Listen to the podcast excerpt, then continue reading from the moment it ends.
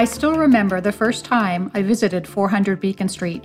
I was a student in the Christian Science Sunday School in a nearby town, and one weekend, our teacher took the class on a field trip to visit several of Mary Baker Eddy's former homes, driving us first to Lynn and Swampscott, Massachusetts, and then to Chestnut Hill.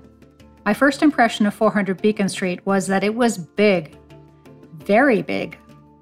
All that house for just one person? what you just heard was Heather Vogel Frederick reading the opening lines to the preface of her book, Life at 400 Beacon Street Working in Mary Baker Eddy's Household, published in 2019 by Longyear Press. Hello, I'm Jonathan Eder, host of Seekers and Scholars, a podcast from the Mary Baker Eddy Library, and it is our joy to have Heather as our guest to discuss her book. Welcome, Heather. Thank you, Jonathan. I'm delighted to be here. Well, it's it's wonderful to have you, and your book is just a real feast. I have feasted on it, I believe, three times at this point. seconds, please, seconds. I, I keep saying.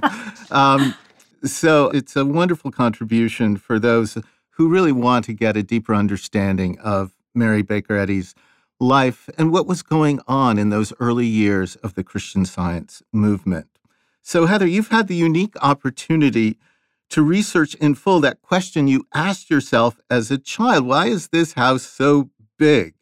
So, what brought you back to 400 Beacon Street, Mary Baker Eddy's final residence, where she lived from 1908 to 1910? And what did you find out as to why this house was the way it was? Sure.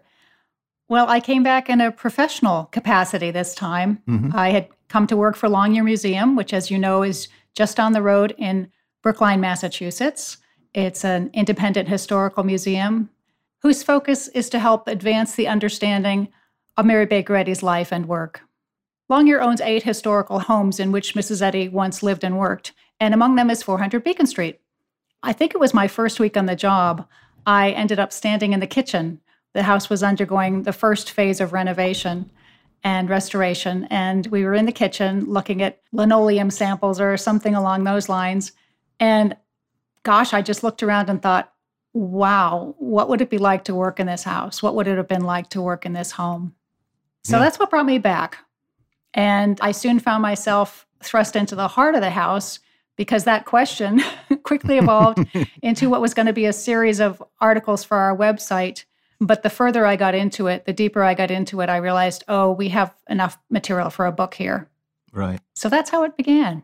Well, it is an extraordinary place to visit. It's been a while since I've been there. Currently, it's under renovation, so I'll have to be a little bit patient before revisiting. I'm very excited to see what that renovation is going to bring us and bring as a visitor experience. But I'd love to read a little bit more from the preface. Sure. These sentences that you wrote really stood out to me.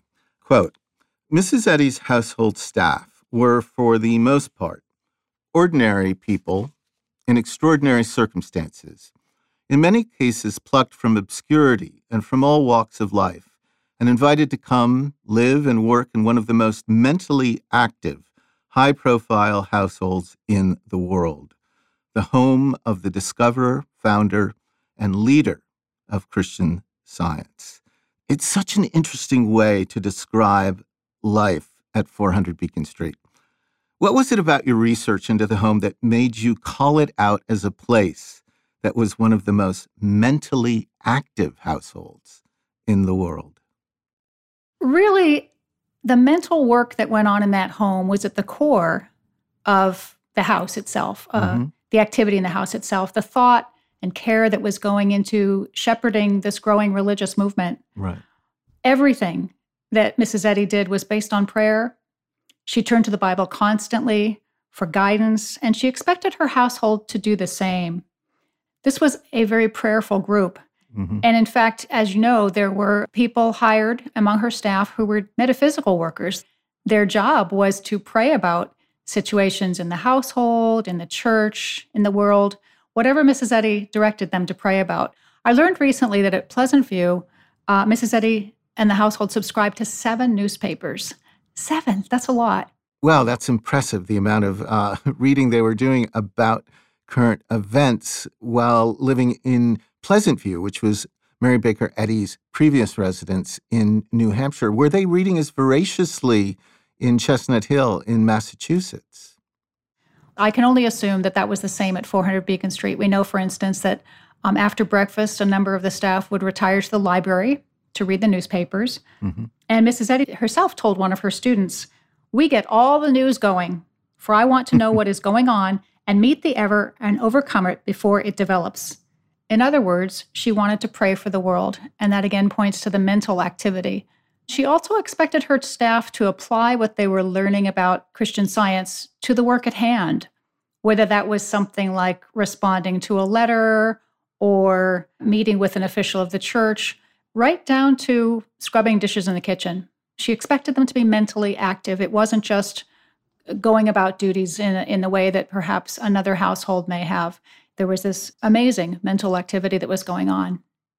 So there really wasn't any kind of grunt work. At, no, at the, at there was no grunt work. In fact, there's a famous story you're probably aware. Woman who's a busy practitioner from the Midwest, and she came to the household and was being interviewed by Mrs. Eddy and was quite astonished to find out that Mrs. Eddy wanted her to work as a housekeeper. And she said something to the effect that she thought she'd long since risen above that sort of menial work. and Mrs. Eddy looked at her thoughtfully and then she said, Why, my dear, I did not know that there was any. Right. Yeah. So you write these people that worked in her house came from very ordinary backgrounds or what might be perceived as ordinary backgrounds. Sure. But then we're thrust into a situation that was extraordinary. Um, if one were to walk in this large, sprawling house back in 1908 or 1909, what would you have seen? By this time in her life, Mrs. Eddy was arguably the most famous woman in America. She was the head of a church and a growing movement, and she was front page news. So there was a lot going on here. This was not a Newport Mansion kind of house. It wasn't right a Downton Abbey kind of house. It was large because it had to accommodate a large staff. Mrs. Eddy employed by this time, I think one worker said between 17 and 25 people in her household. They were men and women. This would include those metaphysical workers I spoke of, secretaries, not just one, but four. She kept them hopping. There were four men. One of the things I was interested to know when I started to think about, you know, four secretaries, that's a lot.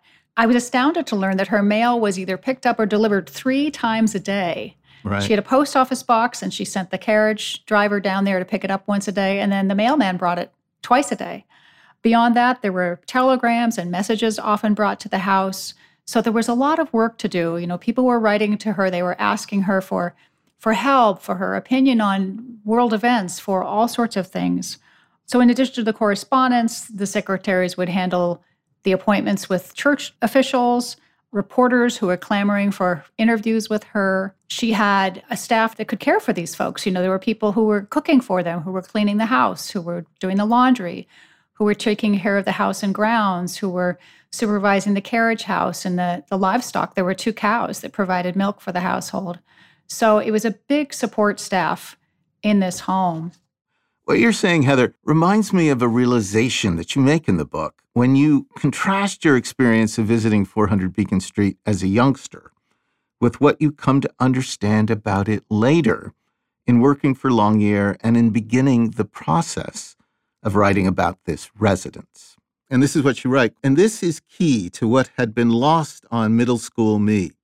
400 Beacon Street was not just Mrs. Eddy's home, it was also the executive headquarters of the Christian Science movement. And as such, perhaps more than any of her other homes, this house represents Mary Baker Eddy's role as leader. There are a lot of really significant things that are going on with the Christian Science movement that she is leading during this period. One of her secretaries, Adam Dickey, had this to say about this time of her life and what they were all doing in the household. And he's speaking about Christian science and the Christian science movement. Mm-hmm. It was her child, her offspring, and her constant concern day and night was what was to become of this cause. Her constant anxiety was for its preservation and future unfoldment. Her entire focus was on furthering this cause and the church that she'd founded, and their lives were focused on supporting her. Mm-hmm. Now, as far as some of the things that were the focus of the work there, it's pretty vast when you think about it. You know, we, we can casually say, well, she founded the Christian Science Monitor, and that's first and foremost. She is, as far as I can tell, the only woman ever to found an enduring global news organization. So that alone could have filled for me an entire decade or two or three. right. But yeah. she did it while she was doing other things as well. In March of 1910, she authorized the first translation of Science and Health with Key to the Scriptures, the Christian Science textbook, into another language, German, which I think is a really forward looking move that points to the global reach of Christian science.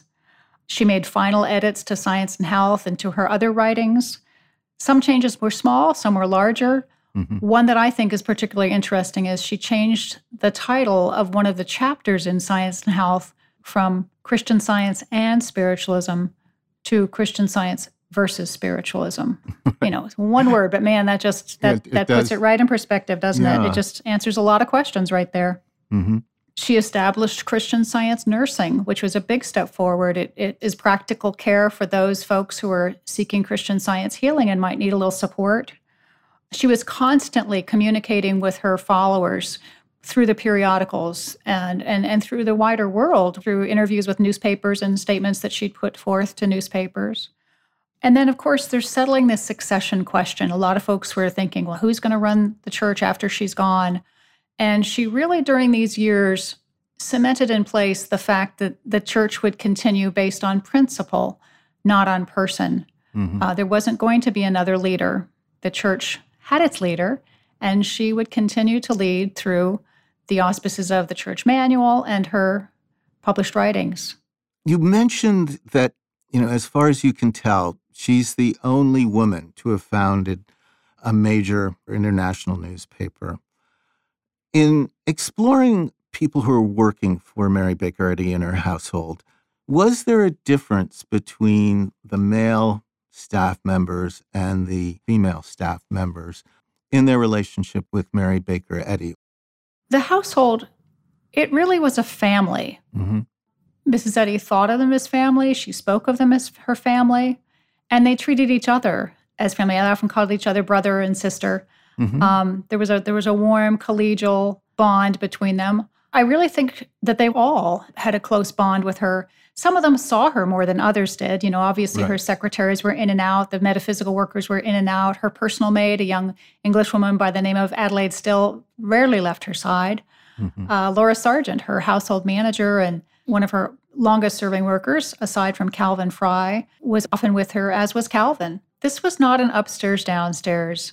I had the opportunity while I was researching the book to visit the Biltmore Estate in Asheville, North Carolina. Mm-hmm. And that's absolutely stunningly beautiful, by the way. It really does look like Downton Abbey. It's just this huge, sprawling estate. Right. And so as I was going through, you know, I was looking at the kitchen and comparing it in my mind to 400 Beacon Street and looking at the living rooms. And we got to the servants' quarters. They were so grim. Um, mm-hmm. Just basically an iron bedstead and maybe a washstand and a straight back chair if they were fortunate. Just almost like prison cells. They just were so unappealing. And I just thought that would be so depressing after a day's work to go back to these spare little rooms. At 400 Beacon Street, one of the first things Mrs. Eddy did after arriving at the home was tour all of her workers' rooms just to make sure that everybody was comfortable and that they had what they needed. And when she saw that they didn't have comfortable armchairs, she made sure that they were all given one. They were purchased for all of the workers' rooms. Each of the rooms, when people come to see the home, they'll be able to see a number of these rooms. They were beautifully decorated mm-hmm. with unique wallpaper patterns and carpet in many of the rooms. You know, it wasn't just like one size fits all. We'll just throw down some blue carpet and they'll take care of everybody. No, it was very individual and they were warm and comfortable and they had lots of light. She knew these folks were giving up their own homes mm-hmm. and in some cases their own spouses for a period of time to work for her. And she was so appreciative of that, that sacrifice they were making. Well, it's it's wonderful this picture of this family spirit that existed at 400 Beacon Street, supporting Mary Baker Eddy in her work. Were they always a happy family, or were there some days that were a little bit more difficult? Oh, sure. You know, like large families, there was occasional bickering and squabbling. And One of my favorite discoveries was um, William Rathvon, I believe, noted that in Nellie Eveleth's room, Nellie was the seamstress for the household, and in her room, she had a sign posted on the wall that said, No tattling. Mm-hmm. And I saw that and I thought, huh, that's interesting. And so I dug around a little bit and unearthed a memo at the Mary Baker Eddy Library that Mrs. Eddy had written to the staff about not tattling on each other, which mm-hmm. to me spoke volumes about what could go on behind the scenes. So, yes, there was friction at times. There was perhaps a bit of jockeying for position. There was perhaps some friction between what's been dubbed the old guard and the new guard. You know, mm-hmm. folks like Calvin Fry, who was with Mrs. Eddy for almost 30 years, almost constantly. I think he was away only a handful of days during those 28 years of service. And then the new folks that came in, people that were not her students, that were students of her students, mm-hmm. perhaps like Adam Dickey and William Rathvon. They were successful businessmen from the West, bringing new ideas and new approaches east with them to the household. And so, yes, there were times when there was that sort of bickering and squabbling and things that go on within a family. But again, there was this bond of love. They were being asked to live in Christian fellowship and express those Christian qualities toward each other, mm-hmm. including a genuine sense of love. And then the bond that came from their shared focus supporting Mrs. Eddy in her work. That was always uppermost in thought, no matter what they were doing, I think. It does come through so well and so thoroughly in your book, this kind of spiritual family that develops at 400 Beacon Street. But you do devote one chapter to her actual, if you will, biological family. Mm-hmm. I found that chapter so fascinating and so significant because I think it builds on this vision of Mary Baker Eddy's human side. There's this part of her with the executive offices where you see her as leader and a, a very effective administrator, thinker, and trailblazer. But then there is this just very choice chapter that you have of this intimacy that she has and this care and this delight that she has with her grandchildren. Yes, that chapter came about because for her 89th birthday in July of 1910, two of her grandsons, she had three grandsons, but two of them came to visit her from their home in the Dakotas. And that gave us an opportunity to look into her relationship with these grandchildren. She had five of them. Mm-hmm. Through her son George and his wife had these five children, and she loved them dearly. She had seen one of them, Georgie, uh, in Pleasant View, and she, I guess, uh, Mary as well, her oldest granddaughter. Georgie came as a little boy to yeah. visit, and he remembers hiding under her desk and going yeah. down to feed the ducks and going on a carriage ride. And she just delighted in having him. She she loved children. Yeah. That was one of the things that has come through in all of my research about her is how much she loved children, mm-hmm. her own and others. Yeah. Um, so then Georgie had this opportunity to come back as a young man. I think he was in his late teens. He and his brother were in their late teens. So she wanted so much for her family to be educated. It was a great disappointment to her that her her own son George was not. He'd been taken from her, fostered out to another family when he was young. She was ill and couldn't care for him, and well meaning family members had a former housekeeper from the Baker home raise him, and different efforts to try and reunite with him were not successful. Um, and at one point, they moved west, and he was told that his mother was dead, and she was told that he'd gone missing. And it was heartbreaking for her to lose this bond with her only son. Later, when he uh, enlisted in the Civil War, he found out at that point that his mother was not dead. And so he wrote to her, and it must have been just a huge joy to her to realize that he was still around and that they'd reconnected. Mm. So he saw her just a handful of times over the following years, but uh, he came back this one time with Georgie when Georgie was little, and then another time with her oldest granddaughter. But the correspondence between her and George and her grandchildren is quite voluminous. Mm. And it sheds a lot of light on the things that she wanted to do to help them. You know, she had a house built for them, a beautiful house mm-hmm. in Lead, South Dakota. She wanted to educate them, send them to private school, have them come back east to Harvard College, all sorts of things. But none of these things quite came to pass. Mm-hmm. But what did remain was the love, the love right. that she felt for them yeah. and that they felt from her. When George, many, many, many decades later, was interviewed, by a biographer about that visit to 400 Beacon Street in, in 1910, asking what he felt and what he when he saw her, and, and he got tears in his eyes, and he said, "I felt she loved me." Mm, and that's so sweet to hear that because you know I think they hadn't seen each other hardly at all over the decades, but but he really felt that love. I know Mary Baker Eddy saw the value of refreshment, mm-hmm. of, of refreshing the spirit, refreshing the mind for demanding mental activity. How did people refresh themselves at 400 Beacon Street? Sure. I think with the added staff, there was a little bit more free time than there had been up mm-hmm. at Pleasant View. Right. Um, and Mrs. Eddy herself, we know she took a carriage ride every day. She once called it her one hour cheery vacation from the desk. wow. Because uh, this was a woman who worked. You know, one of the things that impressed me the most was thinking about here's someone who's retirement age. She's close to 90 when she moves to 400 Beacon Street, but her focus is not on sitting back, on retirement. It's on work. It's on, as she put it, uh, the work that God has given me to do, as she told a reporter the summer before the move. And she told another reporter, uh, Edwin Park from the Boston Globe, who came to see her, I think that first spring after she'd moved into the house. He came into her office and she said, I'd ask you to sit down, but this is my time for work. It's the work of eternity. The hours do not give me time enough. And I just love that. Quite an insight into her focus during those years. But again, she did take this carriage ride and she loved it. That she really enjoyed her carriage rides and sleigh rides in the winter. Just for the change of scene, away from the desk and the demands of her work, it's not always just a little vacation. She's often using the time for communing with God, for prayer. She told one of her staff members, I've uttered some of my best prayers in a carriage. and yes, she she encouraged the staff to spend time outdoors if they could during the day when they had a bit of free time. Some folks went for a carriage ride in the morning when the horses were exercised.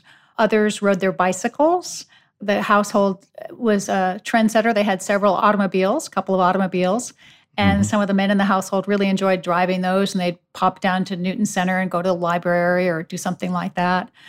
There was a group of baseball fans, and they would play sometimes baseball on the front lawn after lunch if the weather was nice. Ella Rathvon and her husband liked playing catch. Mrs. Eddy purchased a telescope for the household when she heard they had an interest in looking for a Halley's Comet.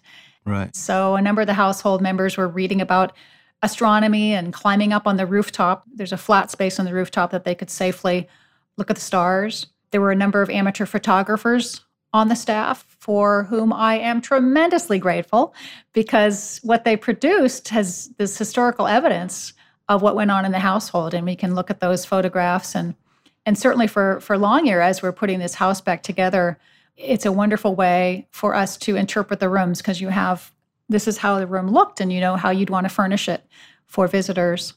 And if you happen to chance to be at 400 Beacon Street in the evening, yes. you might have a very musical impression of the household. You certainly would have, Jonathan. People would gather around the piano. There were three pianos in the house, and they'd sing. And sometimes they'd sing as quartets, or sometimes it would be more informal. There was a Victrola in the house that had been gifted to Mrs. Eddy by Mrs. Longyear. Mm-hmm. Um, and there were a number of records, and so they could listen to lovely recordings, whether it was Caruso or hymns or folk songs of the era. There was this strange Victorian contraption called a pianola. Mm-hmm. It's kind of like a player piano, but you roll it up to a regular piano, and it does have a, a roll inside of music, but instead of playing itself, these little mechanical fingers come out and play an actual keyboard. So you could have heard a piano concerto uh, from the comfort of your own home. So, yes, music was a big part of life. Well, you were mentioning the photography that took place yes. at the household. And this is one of the wonderful additions to your book that really helps it come alive. The writing, of course, is, is fantastic, but there are all these visuals in the book that really give one a sense not only of what the house looked like, but of the people. Mm-hmm. Uh, there are so many wonderful images of the people, and they didn't seem to be shy. Or, or maybe Calvin Fry just snuck up on them when unawares. I, I don't know, but they seem to take pleasure in being captured by the camera. And as far as the photographs go, I want to say thank you to the Mary Baker Eddy Library for allowing us the full resources of what you have in your vault. And combined with what we had in our vault, uh, it made for a beautiful book, I think. Yeah. I wanted this to be a book that drew people in, turn the pages, and get to know folks. Mm-hmm. Heather, you provide such wonderful portraits of these different members of Mary Baker Eddy's staff, and it's very comprehensive. They come from all parts of the country, in some cases from other parts of the world, from a variety of backgrounds. But I think what's so meaningful about how one gets to know them in this book is one gets to know them through how they got to know Mary Baker Eddy, through this experience that they all shared. I'd love to close with something from near the end of your book. It's actually you quoting William Rathvon. He and his wife worked in Mary Baker Eddy's household. He served as a corresponding secretary for her. And as I recall, he grew up in Lancaster, Pennsylvania. And wasn't he the person, Heather, who as a boy heard Lincoln's Gettysburg Address? Yes, he heard Lincoln's Gettysburg Address when he was nine years old. And um, we at Longyear Museum, if you go online, I think you can hear it online. I know you can purchase it, but I Yeah. think you can hear it online too. He talks about that Yeah. and, and the impression it made on him as a little boy, which is it's pretty cool. That is pretty cool. Well, he has his own little bit of an address here. He's talking to some of his students. He became a teacher of Christian science, and he says the following quote, It has been your privilege to share in the trials and triumphs of our leader while her mission kept her here on earth. You were Christian Scientists while she was. You read her words as they were originally given to the world through our periodicals. You have worked with those who have worked with her. You have been given words of hers that have never been publicly imparted or recorded. Never again can such an experience fall to the lot of mankind. Unquote. Well, it's been fabulous having this time with you, Heather. Thanks so much for taking us in to 400 Beacon Street during these these very vital years of 1908 to 1910 uh, this is not your first pass at, at writing a book. You have several publications to your name. How did this book project for you sort of stand out in comparison to your other work as a historian? As a former journalist turned accidental historian, as I call myself, Okay. it wasn't the thing I ever foresaw as a career path. In that capacity, I love the hunt. Mm-hmm. I love researching. I love digging out information, finding new tidbits that will shed light on a slice of history. I loved getting to know these people. Mary Baker Eddy, of course, I got to know her so much better during these particular years. Right. And then the people that supported her, it's so encouraging. You know, you, you see these folks, again, ordinary people in extraordinary circumstances. I find them all admirable, but getting to know them as, as individuals with their senses of humor Mhm. and their wit, their sparkle, their individuality, that was very special for me. I really enjoyed this project. Thank you so much for being with us today to talk about your book, Life at 400 Beacon Street, working in Mary Baker Eddy's household, and for writing the book. Quite a task, but a wonderful achievement. Thanks so much, Heather. Oh, you're very welcome. It's my pleasure. And thank you, listeners, for joining us in this exploration with author Heather Vogel Frederick into what it was like to work for and with Mary Baker Eddy at her home and offices at 400 Beacon Street in Chestnut Hill, Massachusetts.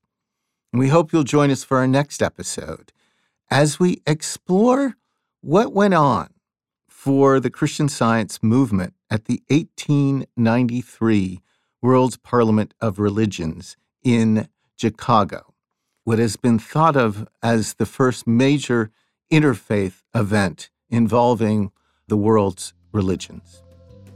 I'm Jonathan Eder. Thanks so much for listening to Seekers and Scholars.